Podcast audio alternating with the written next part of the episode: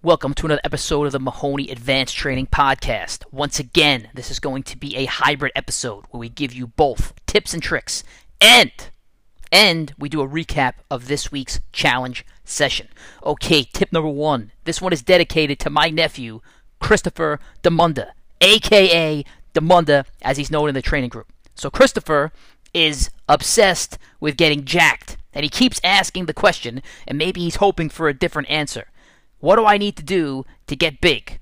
Do I need to do uh, heavy weight and low reps, or a lot of weight and sorry, yeah, or a lot of weight and a lot of reps? And the answer, I guess the simplest answer is big weight, low reps makes you strong, but it's not going to give you that much size. It'll give you size, but it's not going to give you that much size. And then higher reps with less weight is going to give you size and it'll make you strong, but it's not going to make you as strong as the big weights and low reps. So you may say, hey, what, what's the right rep range to just get big? The right rep range that most people would say is between 8 to 12 reps. So that's the simplest answer. A little bit more of a complicated answer is that it's time under tension that is king. Time under tension is king. So the longer your body is under tension, the bigger you're probably going to get. So why am I saying that? Well, if you want to take advantage of getting big, and we do this in the program that I wrote for Demunda and posted on the Advanced Training website on how to get big, you will take advantage of your time under tension, specifically while working on things like the eccentric portion of a lift. So what is that? The eccentric portion is when you are over sorry, when you are accepting the weight, meaning if you're bench pressing and the weight is coming down to your chest, that is emphasizing the eccentric portion of the lift. If you are doing a barbell back squat or any back squat, it's when you're coming down into the bottom of the squat that you are emphasizing the eccentric portion of the movement. So when you are in the eccentric portion, that's when you're going to gain size. When you're in the concentric portion, which that's when you're overcoming the weight, that's when you're pushing the weight up on a bench press, when you're pushing the weight up on a squat, that is when you're going to get stronger. So if you're doing something like our tough man workouts on Saturdays, that's not going to make you big because what you're doing is predominantly concentric movements. That's why mixed martial arts fighters, it's a great if they have to keep their weight at a certain weight to fight, it's great to do these tough man type workouts because it's working on the concentric motion. So again, it's going to be, if you want to get big, it's going to be lighter weight for more reps, emphasize or leverage time under tension, and then specifically do it on the eccentric portion of your lift. And if you really want to become like a legit meathead bodybuilder, you know, what we did with Doc when Dr. Tom brought it to my world was to go slow on the up and the down that's really going to maximize the time under tension. So we would call them uh, OCOM, OCOM bench press, OCOM squat. Again, all of this is in the program that I wrote for Demunda and put it on the advanced training website that I'm pretty sure he hasn't used, but other guys have. So uh, you're welcome to the people. You people I should actually be saying thank you, and you're welcome to Christopher Demunda for a asking this question and b getting me to put a program on my website that has to do with hypertrophy that I've actually probably wouldn't use myself because I my goal right now is to just get really strong and really fast. Okay, tip number 2.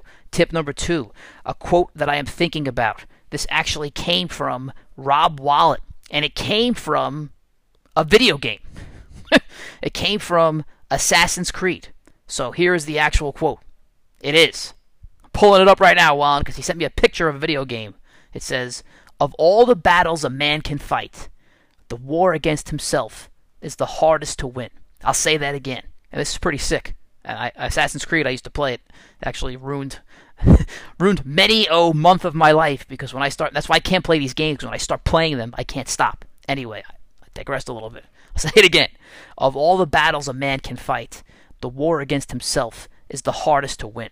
And I'm this is fitting for today, and I'm jumping ahead to the challenge for a second, but at the end of our challenge sessions, we stretch, we get our body in, back into the parasympathetic nervous system. Uh, uh, we we kind of we kind of calm down, we relax, we breathe, we meditate a little bit. And one of the tricks that we do during meditation is, and I, I got this from uh, my man Austin, who trained me how to start meditating, was just listen and try and count how many sounds you hear and guys are talking about a car beeping, a bird chirping, a guy walking by with uh, cleats on. And one of our guys, I won't say his name, I asked him, What'd you hear? And he said, the angry voices in my head. And he was mad at himself because he thinks he had a bad day of training today. So I'll say that quote again because it was him versus him. He did a great job at training. He just got mad at himself for, for no reason because he's too hard on himself. But again, of all the battles a man can fight, the war against himself is the hardest to win. Thank you, Wallen, for sharing that Assassin's Creed. Great game. Uh, man, I'd love to play it again, but then everything else in my life would probably come to a screeching halt.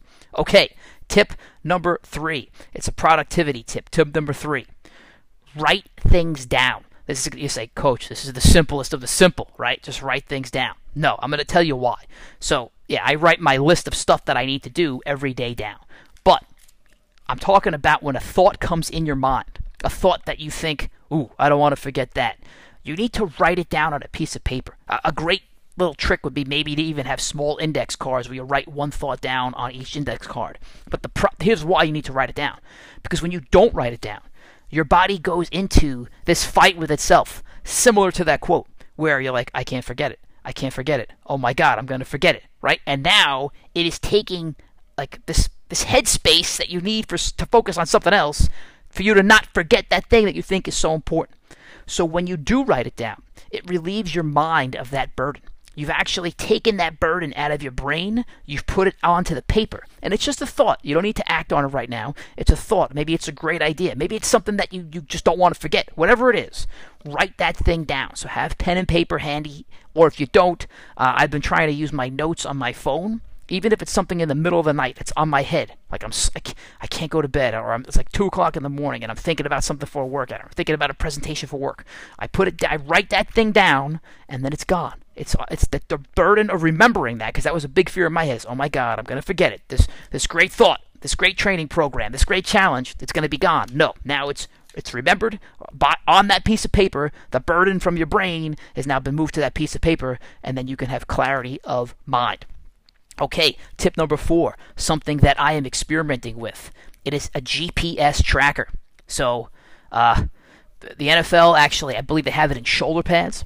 They have GPS trackers that can tell them how much load their guys have had over a practice session or during a game. And they do, they literally do load management on their players. And they're starting to get a, some teams, not all, are starting to get a feed the cats mentality of, ooh, uh, this guy ran too much today, let's shut him down. Ooh, uh, we're short a wide receiver, and all of our guys have not hit their top end speed in practice because they're kind of they're kind of milking it, right? They're conserving energy.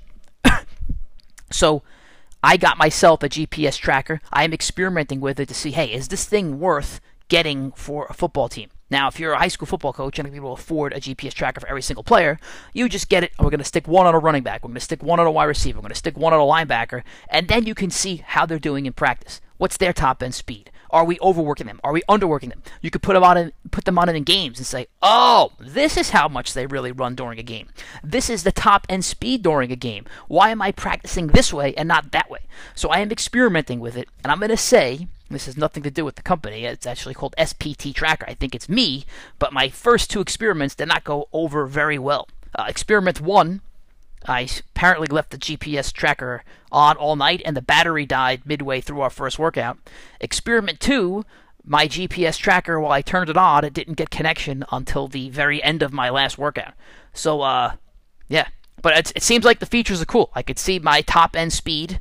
I could see a heat map. It, you know, you, you pick you put a picture up. You know, you, you load this thing onto your computer. It actually puts a picture up of where you were running and where you spent the most time. So I saw Owl Howell Field when we ran on the field. I saw the Owl Howell parking lot when we ran the parking lot the other day, and it shows where we spent the most time moving. Unfortunately, I have yet to capture a full workout with this thing, and it's probably 99% me. And also, my computer is going to all hell right now. So thank you, MicroSky, for helping me out. They they bailed me out. So uh, my computer's going to all hell, and I couldn't get this thing to work. I just got it to work now. There's a lot more experiments coming, but uh, this is kind of fitting. Now, this probably won't help the, the old man with the uh, the stopwatch that guys have so many issues with on our challenges because it doesn't do that. It's not going to calculate who went fastest from point A to point B, but it is going to tell you your load. It's going to tell you your heart rate. It's going to tell you the, the, the fastest you've run during that session and, and, what zones you've been working in. Anyway, more to come. I really hope this thing works. Not because I invested some money in it, but because it'd be, I think it would be a great addition to a football program to, to really bring sports science into what they're doing. Okay, so, tip number five something that I am watching that is moving me. I am rewatching for the third time Game of Thrones. It's not just because uh, I love dragons and all that other nonsense. It's because I really do believe there is an insane amount of behavioral science that was thought of or brought into the story by the great George R. R. Martin. So I, I've read I've read I think I read the first two books. I had to stop when it stopped going through like connecting with the show. It just my mind couldn't handle it. But I've made a lot of notes on these books because there are things that fit into the human psyche, power struggles, uh, not just not just in a sporting event, but in, in the corporate world as well. And really, uh, people trying to become a head coach, people trying to become a vice president. It really is a Game of Thrones. And the third time I'm watching it, the third time I'm watching it, I'm learning stuff that I didn't even know about the storyline. So it's definitely worth watching again and again and again. At least that's what I'm telling myself. All right, tip number six craziest thing I heard all week and I was legitimately thinking of doing a podcast, this podcast, this specific podcast, on training with Galley. So Tom Galley, he is the top guy in our challenge. He has 15 points. He is the highest points of anybody in our, our challenge season that's going on right now. For whatever reason, at pretty much every workout, you know, we have guys working stations, and he just always seems to be in my station. And I've tried to avoid working out with him because for whatever reason, when I first started working out with him, I'd always lose my sliders, and he would take a lot of pleasure in that. And he started getting in my head. Anyway, we were working out today, and he said to me, Coach, I'm getting old. And I said, How old are you? And he said, uh, I just got over the quarter century mark. Uh, I'm turning 27. I said, Hey, age, it's a choice. Kind of meaning like, you know, you could work out, you could stay fit. You're choosing to get old, or as as old as as fast as fast. Sorry, as you're getting as old as quickly as as you're allowing yourself to become. I'm not saying that Galley is because he's obviously in great shape and he's doing great in these challenges. He hasn't lost yet.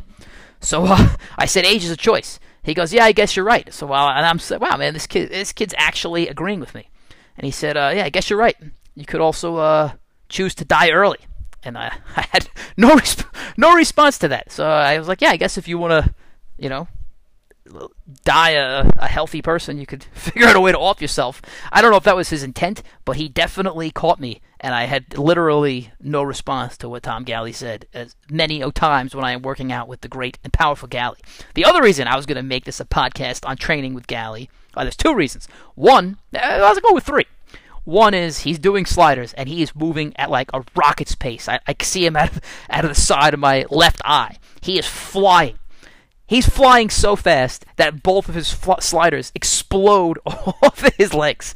Uh, I've seen people lose both sliders, but I've never seen them actually blow up like the back of a rocket ship. Both sliders fall off. Another time he's doing sliders, and he was the reason why I used the tip last week of not overpacking your neck on sliders. So he's he overpacks his neck. I say, Galley, I'm sure you did not listen to the podcast this week, but you should not overpack your neck. And he said, uh, Yes, I know you shouldn't I, but I still do it anyway. So again, I had no response to that with uh, training with Galley. And then the the fourth thing that made a great training with Galley because he's always got my back. Uh, there was a head-to-head challenge today, and you know what? I'm gonna pause it right there. We'll come back to this. I'm going to write this down so I don't forget it. I'm going to pause it, but there's one last thing that the great Tom Galley did today because uh, he's my boy. So let's get into this week's challenge. So this week's challenge, this is the, the tag team event, was something that we've never done before. And I'd have to say it was a little bit selfish on my part for two reasons. One, when we set up the seated sled pull and we go from one guy to the next, it takes forever to go from one guy to the next. And it just bothers me. And two, selfishly, I really want to see how these guys work under stress and how they work together under stress? Are they going to turn on each other? Are they going to pick each other up? And when they're actually operating, are they going to lose all of their skills, right? Like, it's easy to do something when you have time, but are you going to be able to operate and pull this sled under pressure? Well, so what was the tag team challenge? So the tag team challenge was if you think about uh, a soccer field, there's a box. I don't know what the intent of this box is because I'm not really into soccer at all. But, but there's a box around the soccer field. It's not the goalie's box. It's a box outside of that. And we said, okay, you're going to take this sled. It had 210 pounds on it. And you are going to sit down on a bucket and pull this sled into you with a chain. And you're going to repeat that over and over and over again until you get the other side of that box. Then you're going to turn the sled around and bring it back. And oh, by the way, you're going to do it as a team. And here are the rules only one guy can touch the chain at a time.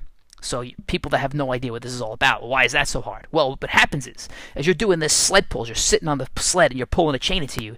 The chain is collecting on top of itself, and a lot of times, guys will pull the sled on top of the chain, and now it's just like virtually impossible to easily get that chain out from under the sled, which is what annoys me to no end when working out. Like guys will just do it over and over and over again, and then they'll say, "Oh, coach, the workout's taking too long," or "There's a holdup at the station." Yeah, because you keep putting the sled on top of the chain. So it bothers me. On another side note, I'm digressing a lot. These guys also, when we set up for the workout, won't put the chain on the slit. Like it just seems to be a thing that everybody avoids putting the chain on the slit.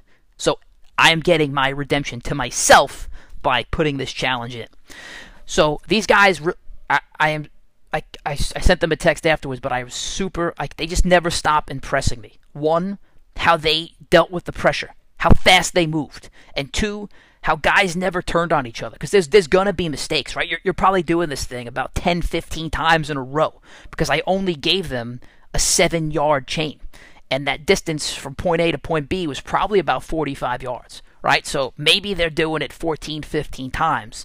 And there's times where you're going to screw up. There's times when you're going to forget when it's your turn. There's times where you're going to drop the chain, right? There's times where you're just going to pull the chain, the sled on top of the chain by mistake. Nobody yelled at each other. Nobody got mad. These guys operated at expert level. And I said it after the session, right after that part of the session, that I don't know when or how this is going to help you in your life but I really hope it does. Like, I don't know. Maybe there'll be some sort of apocalypse uh, where these guys need to work together or they're working on a boat together. I don't know. Uh, or maybe just some other facet of their life where they have to work under pressure, not just with their mind, but with their body at the same exact time with other people. And I, I just I'm really impressed that these guys did not turn on each other because the stakes, at least in our little mini world, they're high.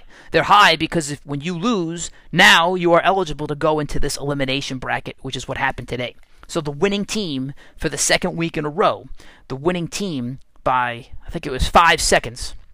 This includes a three-second penalty that they had put on them. I believe they're calling themselves the Junkyard Junkyard Dogs, which includes this guy Galley that I keep talking about. You had Jursic, the young blood. You got Baraji, the foreman, and you got Joe Marechko, who is the team captain. And uh, I, I'd say I wouldn't say he's a trash talker. Maybe one of the consummate questioners of everything that goes on in advanced training. Even calling out, calling me out today, or trying to call me out for my little rule of, oh, by the way, only one guy can touch the chain. We won't get into that conversation, but he did try and call me out on it.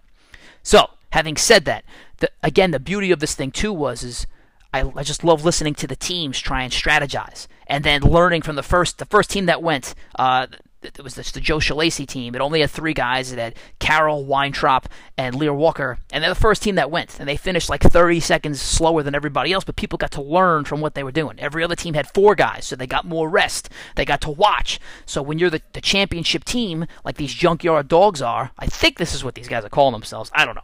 The junkyard dogs when you're the when you're the championship team, the next week you get to pick the order of everybody going this event in this event. So they picked that team, Shalacy's team, to go first, and that team went first, and they lost by about 30 seconds. So big congrats to the Junkyard Dogs, two wins in a row. Uh, great stuff. Galley now has 15 points, 5 and 0, top of the entire seating. But now it gets to okay, now we're it's a double elimination week. We're gonna have the head two head-to-head challenges. So the Junkyard Dogs, they get to pick two guys. They pick for the first round Pete Amorosi, absolute total legend of advanced training, and Nick Carroll. Nick Carroll's had a couple of years of advanced training, then he moved away for business, and now he's back. And during the workout today, somebody said, Oh, Joe Marechko said, Nick Carroll, is he a freak of nature? He's just a dude, right? And I said, No. Did you, do you remember Nick Carroll when he started in advanced training? He was, uh, Nick Carroll's going to get mad. I'm going to say he was close to being awful when he first started at advanced training. His feet were broken. Uh, he had he was pretty good at deadlift, but he became great at deadlift. He wasn't awesome at deadlift when he first started. And in tough man competitions, he was never a top three guy. He he was good, but he was never awesome. But something happened to Nick Carroll when he moved away. He kept training and training and training, and now he looks like a completely different person. And his his feet have healed. Again, he had foot issues, which at the time I didn't appreciate because I didn't have them. But now that since I've had them, man, how did this kid how he do what he was doing when he had the the foot issues? So these guys, Nick, it's Nick Carroll versus Pete Amorosi, and I'm thinking. What made them put these guys to go head to head against each other? Well, Pete Amorosi already has a loss. They probably want him out. And now Joe Marechko is thinking that Carroll's a dude. They want him out, so they put him head to head. Good choice. So they pick Nick Carroll to go first. He goes first, and what the deal is, it's a I'd say it's a 20 yard seated sled pull, but now we've added a little more weight on. It's 235 pounds to a 20 yard slider. Now you're you're already tired from the tag team event. Then you throw in a 20 yard slider. Then you throw in the fact that the field's starting to dry off a little bit. And Nick Carroll goes and he does awesome, except he loses a slider, and then his foot touches the ground and then his foot touches the ground again. And there's a new rule in advanced training. It's a Sarno rule because Sarno has apparently greased up his cleats and doesn't even care if he has sliders or not. Where when he does a single leg slider, he just puts his other foot in the ground. He goes. Now the new rule is when you lose a slider, you get one touch for balance, and that's it. After that, it's penalties. So Nick Carroll goes. He gets a 30. I think he got like a 34.8, but I tacked on two seconds because he put two extra touches on the ground. Nick Carroll, who previously in the session, I overhear him saying, Man, I love everything about advanced training. Then proceeds to, I'm not going to say he ripped off on me, but he got a little angry. He said, uh, Coach, you could have told me that. You could have told me that. You could have told me there was a penalty because Nick's only been back for a few weeks now. I don't know if I don't know if I remember telling. I definitely didn't tell him right before the event, but it was mentioned when people were doing their single leg slider tests, uh, and it's been mentioned before. But I don't know if he was there when he mentioned it because other guys knew. Now, rewind to training with Galley. As Nick is heated, and you know this, things get heated here at advanced training as guys' emotions can run high in, in these physical events. I hear out of the corner of my left ear, Galley always seems to be my left. Yeah, I'd be pissed off too, just to throw a little more fuel on the fire. So uh, thank you, Galley, for trying to uh, calm down the situation by instigating. By the way, I love you, Galley. So anyway, Carroll gets a 36.8. Pete Amorosi's up next. Now, Pete, I would say, I, have already said, legend at advanced training. I'd say within our tough men, always a, a top three to four guy. And at the seated sled pull and sliders, he's definitely a top three to top one to three guy every single time. In the group that we have right now, uh, I'd say he's probably the best guy at seated sled pull. So I'm like, okay, this is this is money in the bank. Carroll's great at seated sled pull, but so is Pete, and Pete is one of the best guys we have at sliders. So Pete's wearing gloves. I don't know why. Uh, maybe they hurt him, maybe they held him. I know for me, I do not operate well with gloves. But Pete's time, when he goes, it was like 36.65. Now, I am fair enough to say that that was too close a call, given all the circumstances, for me to say, this is it. Pete Amorosi wins. Because it was just too close of a call. There's too many variables. It could be a slow finger. Uh, you know, you're trying to get these guys to start at the right time when they start and stop at the right time. So I said it's too close to call. You guys got to go again. We give them a break. We go to the next team, the next people that go head to head. They have Rob Wallen go against Brian Weintraub. Brian Weintraub, this is his second workout. Wallen, this is his second year in the group. They have Wallen go first. Wallen, who I think he kind of like is like he was a bottom tier guy. I'm giving this this data out of you can look it up on our site, but he might have been a bottom tier guy when it came to the tough man.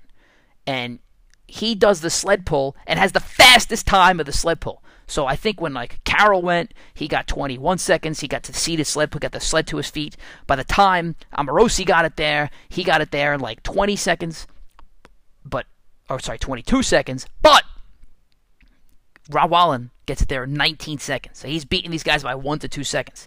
He gets to the sliders, and I, I guess he lost the slider, couldn't get his foot on the slider, but he couldn't set up, and it slowed him down by one to two, two seconds.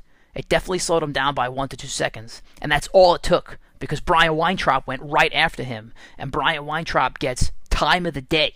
Brian Weintraub comes with no gloves, psycho, it's freezing out, you know, it's like I think it felt like 24 this morning. We're pulling a chain all morning. No cleats, so he has no traction with his feet. He has the best time of the day with I think 34.5 seconds. So Wallen got 36.5.